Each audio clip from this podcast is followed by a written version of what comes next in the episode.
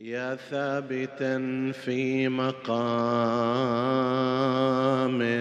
لو حوادثه عصفن في يذبل لانهار مقتلعا لله أنت فكم وتر طلبت به للجاهلية في أحشائها زرعا. قد كان غرسا قديما في قلوبهم حتى إذا أمنوا نار الوغى. فرعا ومذ أجالوا بخيل بيوم الطف خيلهم. ومذ أجالوا بأرض الطف خيلهم. والنقع أظلم والهندي قد لمعا لم يطلب الموت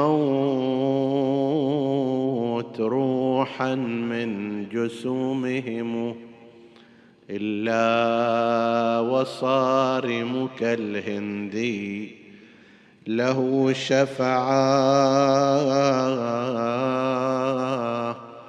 ضربت بالسيف ضربا لو تطاوعه. يد القضاء لازال الشرك وانقلع.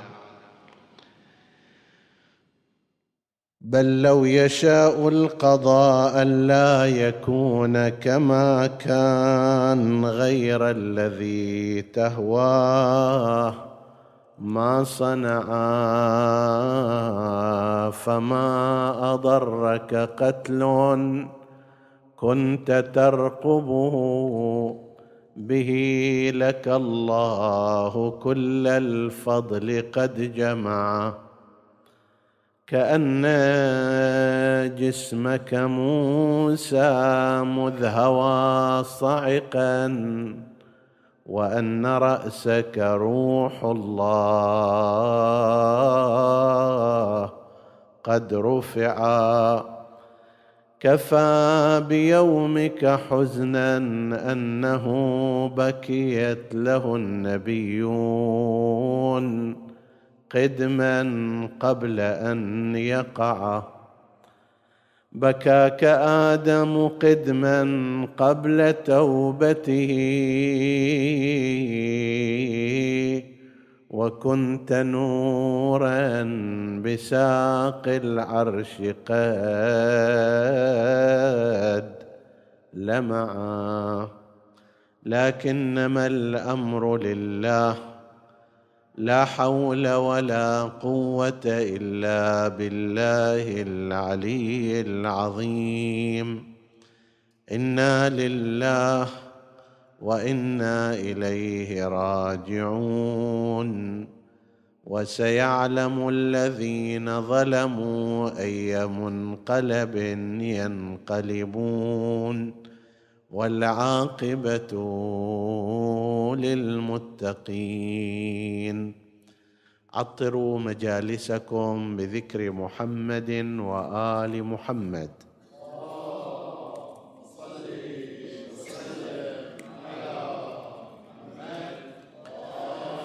اللهم صل على محمد اللهم صل على محمد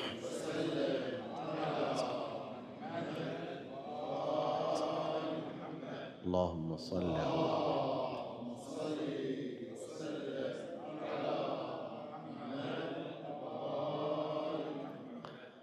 حديثنا هذه الليلة ضمن سلسلة الحديث عن الشعر في الحسين عليه السلام يتعرض إلى بعض جوانب شاعر وصف بأنه أشعر من رثى الحسين عليه السلام. وهو المرحوم الشيخ صالح الكواز الحلي. متوفى سنة ألف ومئتين وتسعين هجرية يعني قرابة الآن مئة وخمسين سنة تمر على أو مئتين أقل من مئتين سنة تمر على وفاته رضوان الله تعالى عليه. الشيخ صالح الكواز من اسمه مبين شغلته مثل ما في بعض الأماكن مثلا لقب الإنسان يدل على عمله حداد نجار خباز ما شابه ذلك. هذا أيضا كان كوازا بالفعل. كان يبيع الكيزان والأواني الخزفية مع أنه كان شيخا وعالم دين وإمام جماعة. وهذا أمر من الأمور اللي ربما في بعض مناطقنا تستغرب. لو رأيت مثلا طالب علم أو شيخا أو إمام جماعة يبيع الخضار في السوق مثلا أو يبيع في بقالة أو غير ذلك الوضع الاجتماعي قد لا يستقبل مثل هذا الأمر منه بالرغم من أنه أمر طبيعي للغاية. فإن عالم الدين تارة يكون له من المصادر المالية ما يكفيه ويكفي أهله في حياة معقولة. والحمد لله في مذهبنا مذهب أهل البيت عليهم السلام جعلت هناك رعاية خاصة لعلماء الدين. عندما جعل جزء من الحق الشرعي أعني به سهم الإمام من الخمس جزء منه يصرفه عالم الدين على نفسه وأهله مع حاجته إليه وقيامه بشؤون عالم الدين من الإرشاد والموعظة وبيان الأحكام وإمامة الجماعة والصلاة على الجنازة وغير ذلك مما هو من شؤون عالم الدين من جملة الضمانات التي جعلت في المذهب لأجل الحفاظ على استقلالية علمائه هو هذا الجانب وهذا الأمر غير موجود في سائر المذاهب. في سائر المذاهب عالم الدين لا بد أن يتوظف عند الدولة وبالتالي راتبه وأمواله تأتي من هناك فهو بشكل أو بآخر لا بد أن يسعى للحفاظ على مصدر الرزق هذا. وربما بعض الحاكمين يضغطون على عالم الدين في هذا الاتجاه بحيث إما أن يتوافق معهم في كل شيء أو أنهم يحرمونه من الراتب والوظيفة. الإمامية بما خططه لها أئمتهم عليهم السلام مستهدين في ذلك بهدي رسول الله صلى الله عليه وآله وبالقرآن الكريم فقد جعل خمس مكاسب الناس مما زاد على مؤونتهم. مو مكسبهم لا مما زاد على المؤونة. الإنسان في طول سنته يصرف على نفسه وعياله وأهله وصدقاته وأسفاره وراحته ومسكنه وغير ذلك. فإذا زاد عن كل ذلك عن مؤونته السنوية شيء الزائد عن ذلك خمسه يدفعه إلى المرجعية الدينية والمرجعية الدينية ترعى النشاطات المختلفة منها تبليغ المذهب والاهتمام بالمدارس الدينية والحرص على أن يقوم علماء الدين بأدوارهم الدينية وهم في كفاية من أمرهم المالي. نعم ليس واجبا على الإنسان على عالم الدين أن يعتاش من الخمس لكن له الحق في ذلك. بعض العلماء بعض أهل الفئة الدينية يرى أن يكسب ماله بيده هو وأن لا يعتمد على الحق الشرعي مع أنه من حقه وهو مصرفه لكن قد يكون هو مثلا إما بعضهم احتياطا يقول لك لعلي لا أقوم بكل ما يتطلبه مني دور عالم الدين فلماذا آخذ من هذا الحق؟ والحال أنني لا أقوم بكل ما يجب علي لعل دراستي ليست هي الدراسة الكافية لعل عملي الديني ليس هو العمل المطلوب الكامل فالبعض تعففا وتورعا ربما لا يأخذ. إن كان هو يستطيع أن يكسب يكتسب. في بعض الأماكن نحن رأينا في العراق مثلا عالم دين شيخ وعنده مكتبه لبيع الكتب. هو يدرس ويبلغ وغير ذلك ولكن مكسبه من خلال بيع الكتب. البعض الآخر قد يفتح له مثلا مكان خياطة للرجال حتى لأهل الصنف يعني يخيط ملابس الطلبه طلبة العلوم الدينية ومن خلال ذلك يمر حياته. وهذا أمر كما قلنا في كثير من الأحيان هو طبيعي. نعم في مجتمعاتنا لعله ينظر إلى ذلك بشيء من الغرابة. شيخ مثلا ويبيع خضار على سبيل المثال أو فواكه ربما ينظر إليه بشكل غير طبيعي. شيخ ويبيع في بقاله ويمارس التجارة بهذا النحو ربما البعض يستنكر هذا الأمر لكنه لا مجال لاستنكاره. هذا العالم الشيخ صالح رضوان الله تعالى عليه كان كوازا وهي مهنة أبيه وأسرته أيضا فهو أيضا جاء وكان يسكن في الحله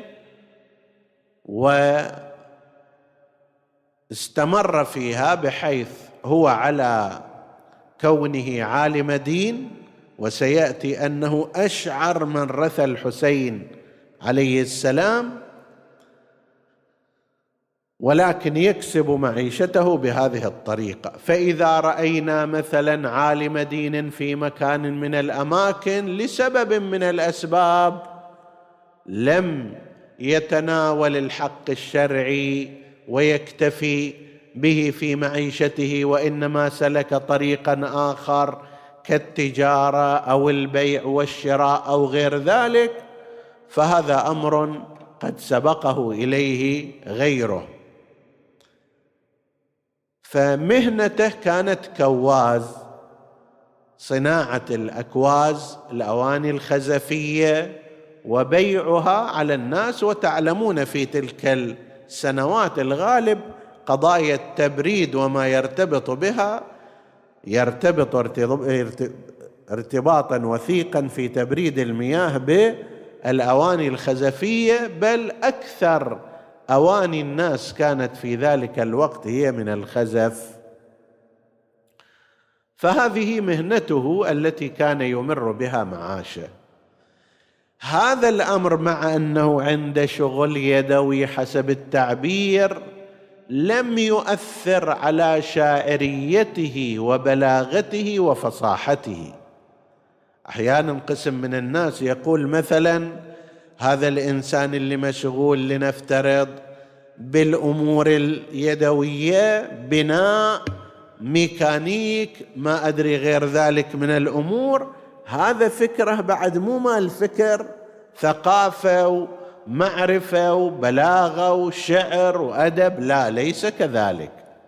من الممكن أن يكون الإنسان يعمل بيده ولكن في نفس الوقت أيضا عنده قدرات أدبية قدرات فكرية عالية جدا وهذا شاهد على ذلك. الشيخ صالح الكواز كان شغله هكذا وعمله بهذه الطريقة وفي نفس الوقت كما نسب إلى أحد أكبر شعراء كربلاء في زمان الشيخ الكواز وسئل من أشعر من رث الحسين؟ يقال له الشيخ جواد بذقت. كان شاعرا كبيرا في زمان الشيخ الكواز أيضا. وسئل هذا السؤال من أشعر من رثى الحسين؟ عليه السلام. فقال هو الشيخ الكواز بلا كلام. هو أكثر الشعراء جودة وسنعرض إلى بعض شعره بعد قليل.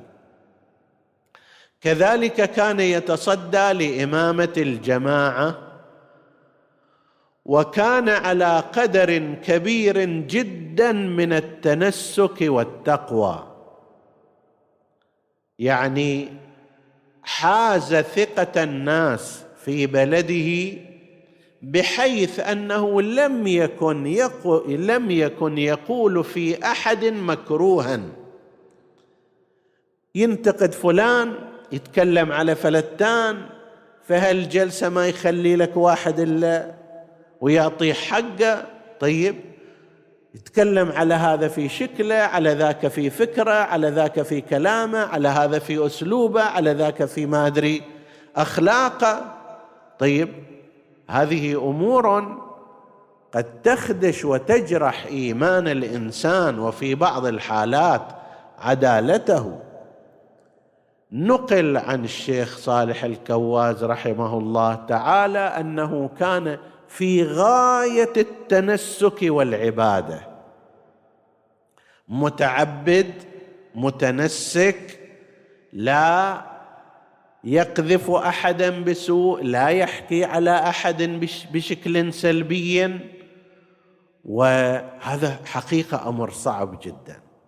من الأمور الصعبة أن يترك الإنسان الكلام على الآخرين مع أنه هو الأمر الطبيعي الأول اللي لازم الإنسان. عليكم أنفسكم لا يضركم من ضل إذا اهتديتم.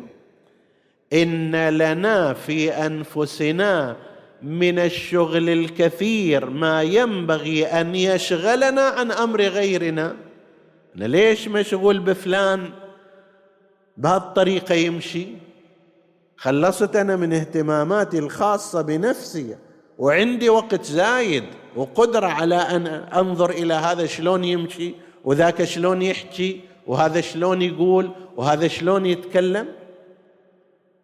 هذا هو الفارق بين التنسك والتعبد وأن يكون الإنسان مشغولا بنفسه في إصلاحها في تكميلها. إذا حصل وقت زايد أيضا يتعبد يشغل لسانه بذكر الله عز وجل.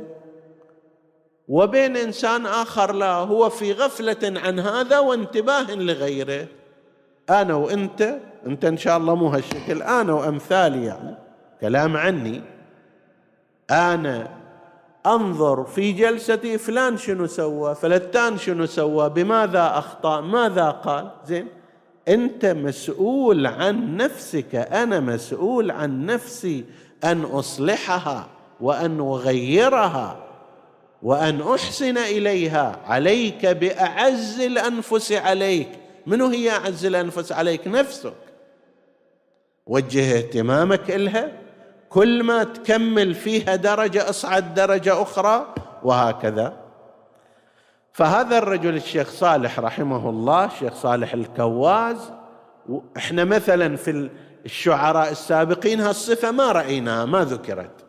يعني ما ذكرت من سيرتهم مع أنه ربما بعضهم كان متعبدا بعضهم كان حسن الأخلاق. لكن بعض الصفات تعرف عن شخص فتصبح مائزا بينه وبين غيره.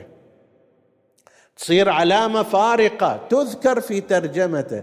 ما في واحد ذكر ترجمة الشيخ الكواس إلا وذكر هذه العبارة وكان رحمه الله عالما عابدا متنسكا فحظي بثقه أهل منطقته وكانوا يتسابقون على الائتمام به في صلاته.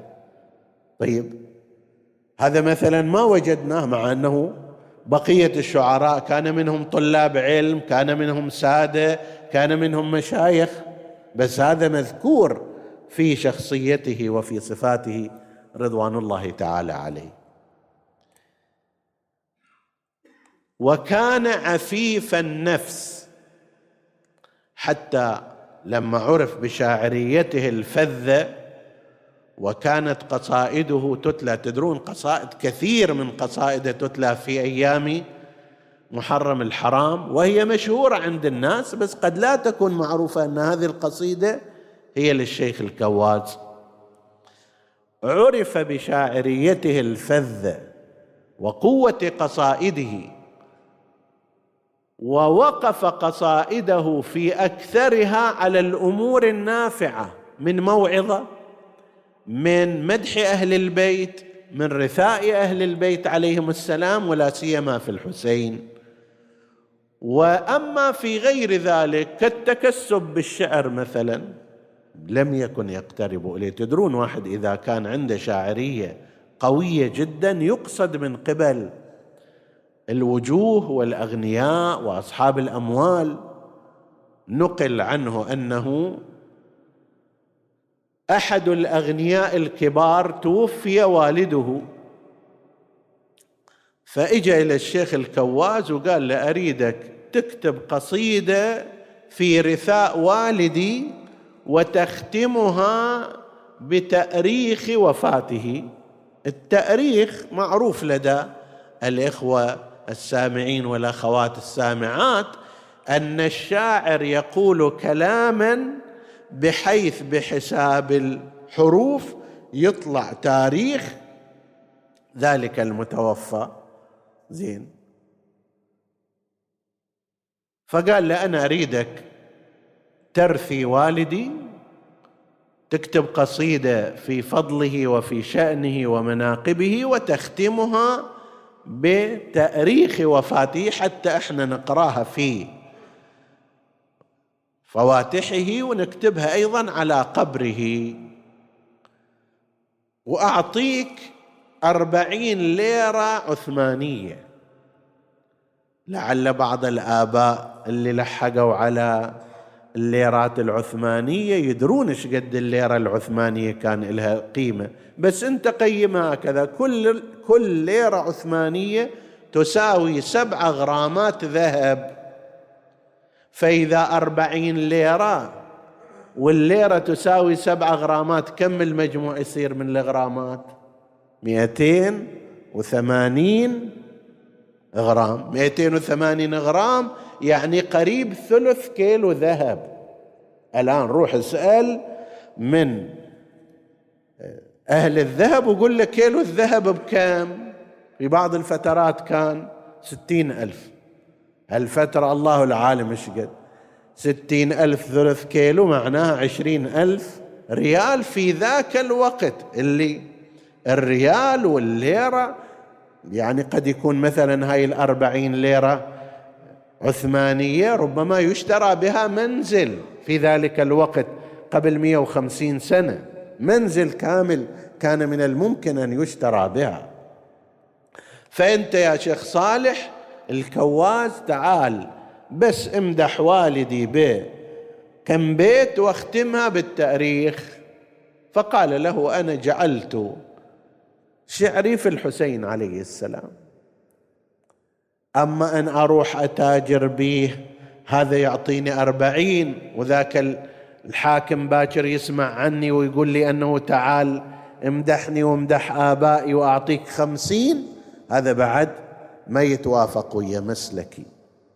فبالفعل الرجل كان عفيفا كان متنسكا كان متعبدا ولم يكن يسترزق بهذه بهذه الأشعار التي تفوق فيها وبرع فيها رضوان الله تعالى عليه. قريب من ألفين بيت من الشعر في ديوانه الذي طبع عنده ديوان من جزئين حوالي ألفين بيت من الشعر فيها من الشعر القوي المتميز. وكما قلت في بعضها تقرأ والآن عندما نقرأ بعضها أكيد راح تقولوا إحنا نعرف هذه القصائد.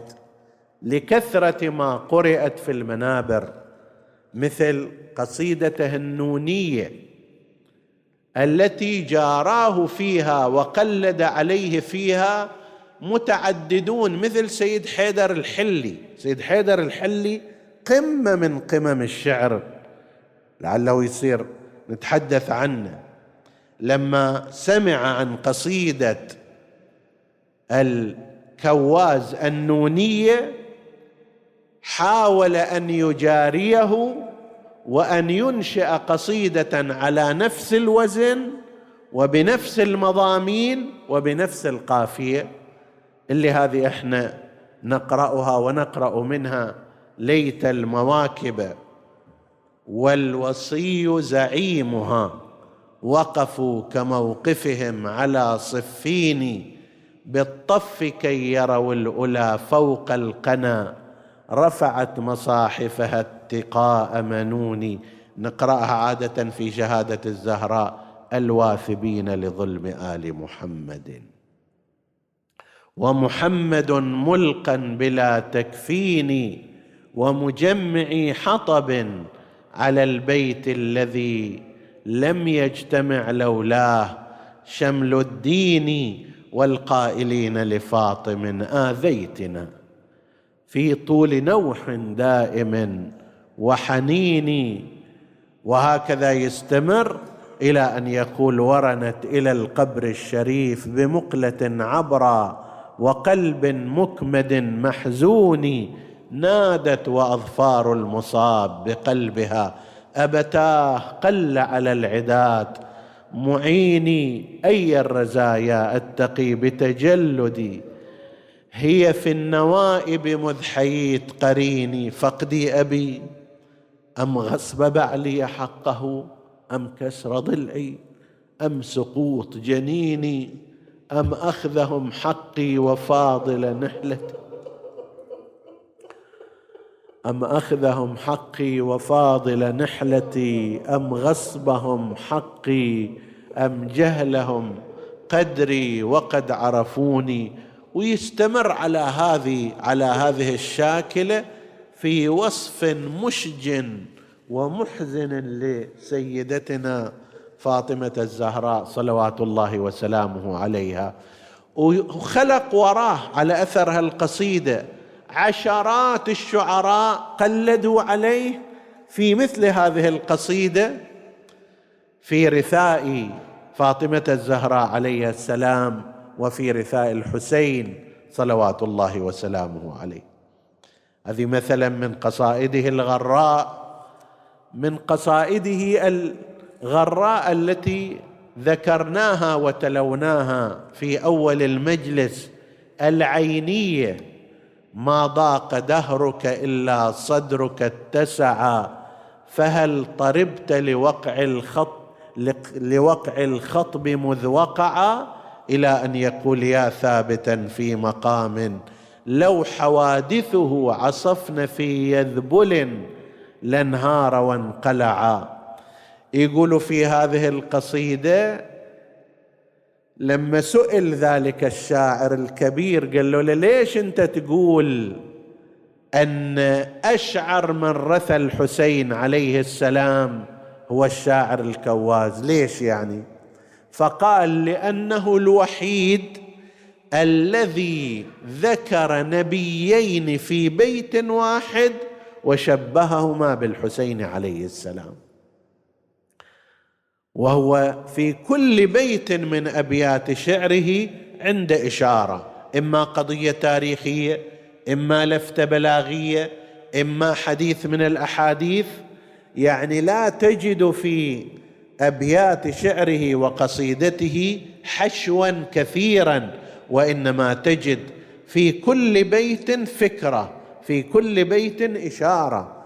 فمن ذلك يقول هو الوحيد اللي في بيت واحد أشار إلى نبيين البيت الذي قرأناه كأن جسمك موسى مذ هوى صاعقا وأن رأسك روح الله مذ رفع. كيف أن نبي الله موسى لما تجلى ربه للجبل جعله دكا وخر موسى صعقا يقول انت بجسمك عندما سقط من على ظهر جوادك كأنما كان هو نبي الله موسى خر صعقا ورأسك كأنما هو روح الله. عيسى ابن مريم عندما رفع على ذلك الرمح الطويل إلى السماء والفضاء هذا رأسك وذاك مشابهته لعيسى ابن مريم المسيح في موقع آخر يقول ولو راك ولو يراك المسيح ولو يراك ابن مريم على هذه الحالة لما اختار أن ينجو ويرتفع. فهذا يقول هل الذي يقول مثل هذا البيت من الشعر هو الذي يستحق أن يكون أقوى من رثى الإمام الحسين عليه السلام بالشعر. ولذلك أعظم شعراء الحسين عليه السلام وهو السيد حيدر الحلي وجاء بعده كان قد رثاه بمرثية رثى الكواز بمرثية جدا عظيمة ومهمة جدا بين فيها خسارة الدين وخسارة الشعر الحسيني لهذا العالم الجليل والشاعر الكبير. من قصائده الصورة التي يذكرها في خروج نساء الحسين عليه السلام بعد مصرع الحسين صلوات الله وسلامه عليه. يقول في حق السجاد عليه السلام يقول أضحى وكانت له الأملاك حاملة مقيدا فوق مهزول بلا قتب. كان الإمام السجاد عليه السلام في مقام أن تحمله الملائكة لمنزلته وإذا به يصبح مقيدا على ناقة مهزولة. شي يسوي هكذا؟ يقول يرنو إلى الناشرات الدمع طاوية. شوفوا التعابير ناشرات. هاي السور سور القرآن الذاريات الناشرات. طيب كلها جايبها ولكن مصور بها كربلاء. يقول يرنو إلى الناشرات الدمع طاوية أضلاعهن. على جمر من النوب والعاديات من الفسطاط ضابحة. يعني إذا العاديات الخيل اللي نزلت في أمير المؤمنين عليه السلام كان على الخيول هذول النساء والفتيات الهاشميات كانت عاديات يعدون ولكن شنو؟ خوفا من اشتعال النار من فسطاط إلى فسطاط. والعاديات من الفسطاط ضابحتين.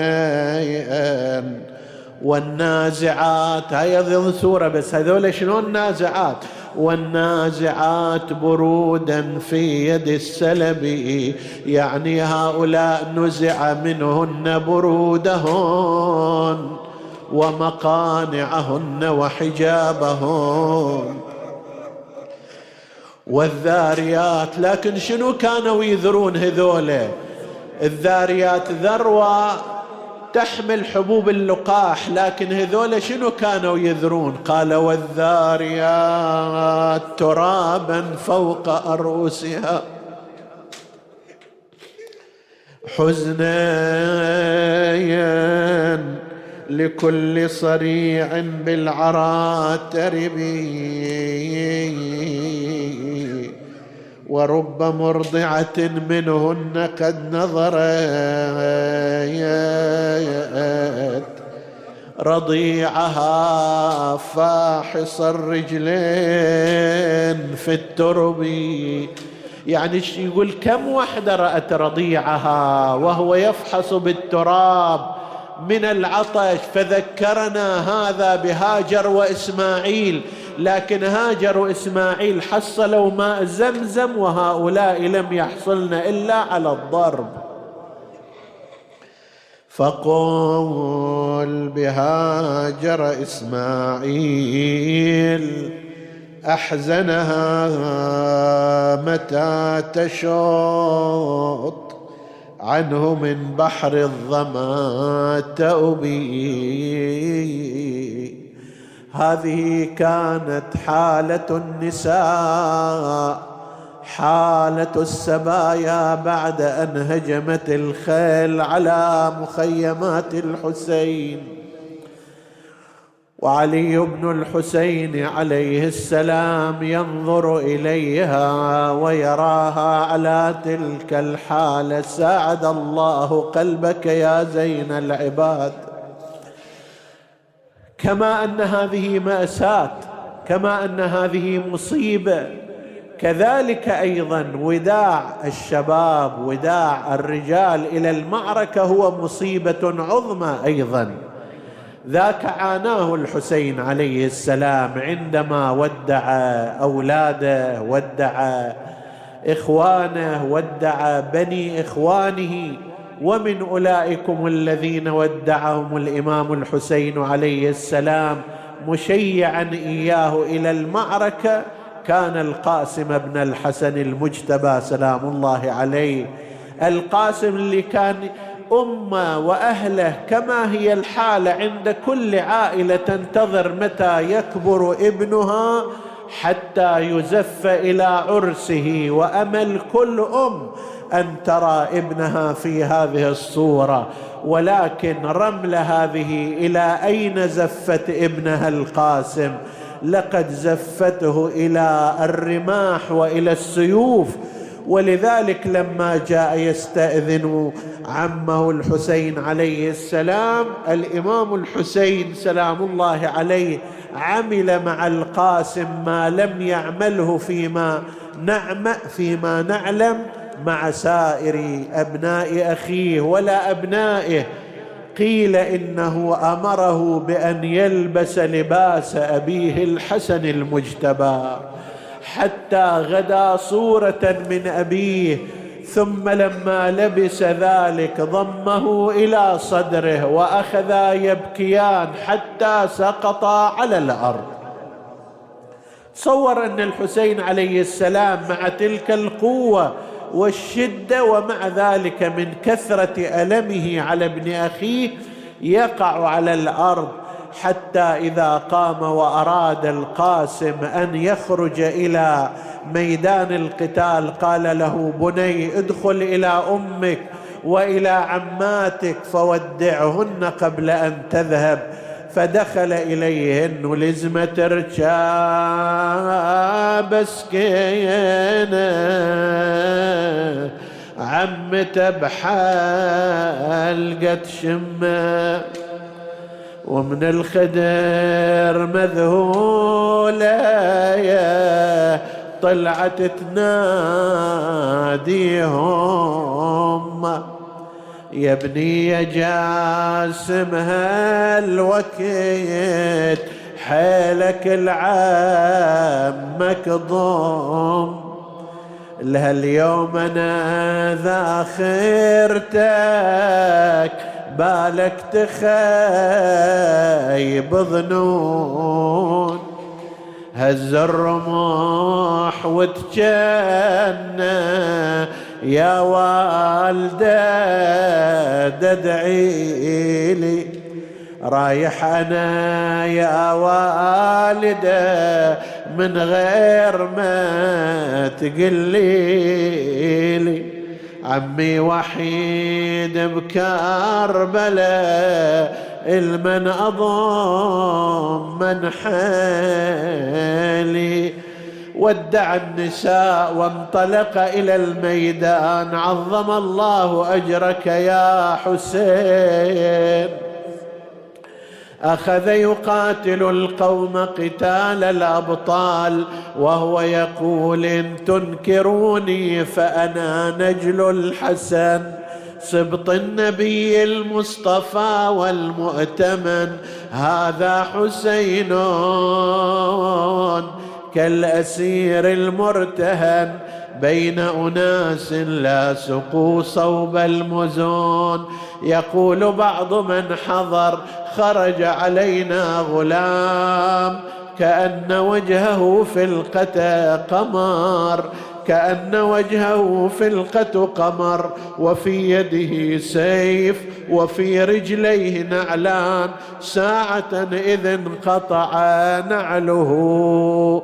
لا أنسى أنها اليسرى فأهوى ليشد نعله.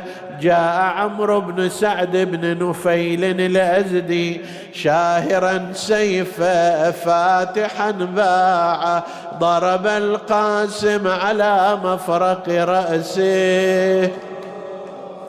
أيوا قاسمه وسيداه وشبابا هوى على الأرض صريعا يخور في دمه وينادي أدركني يا عماه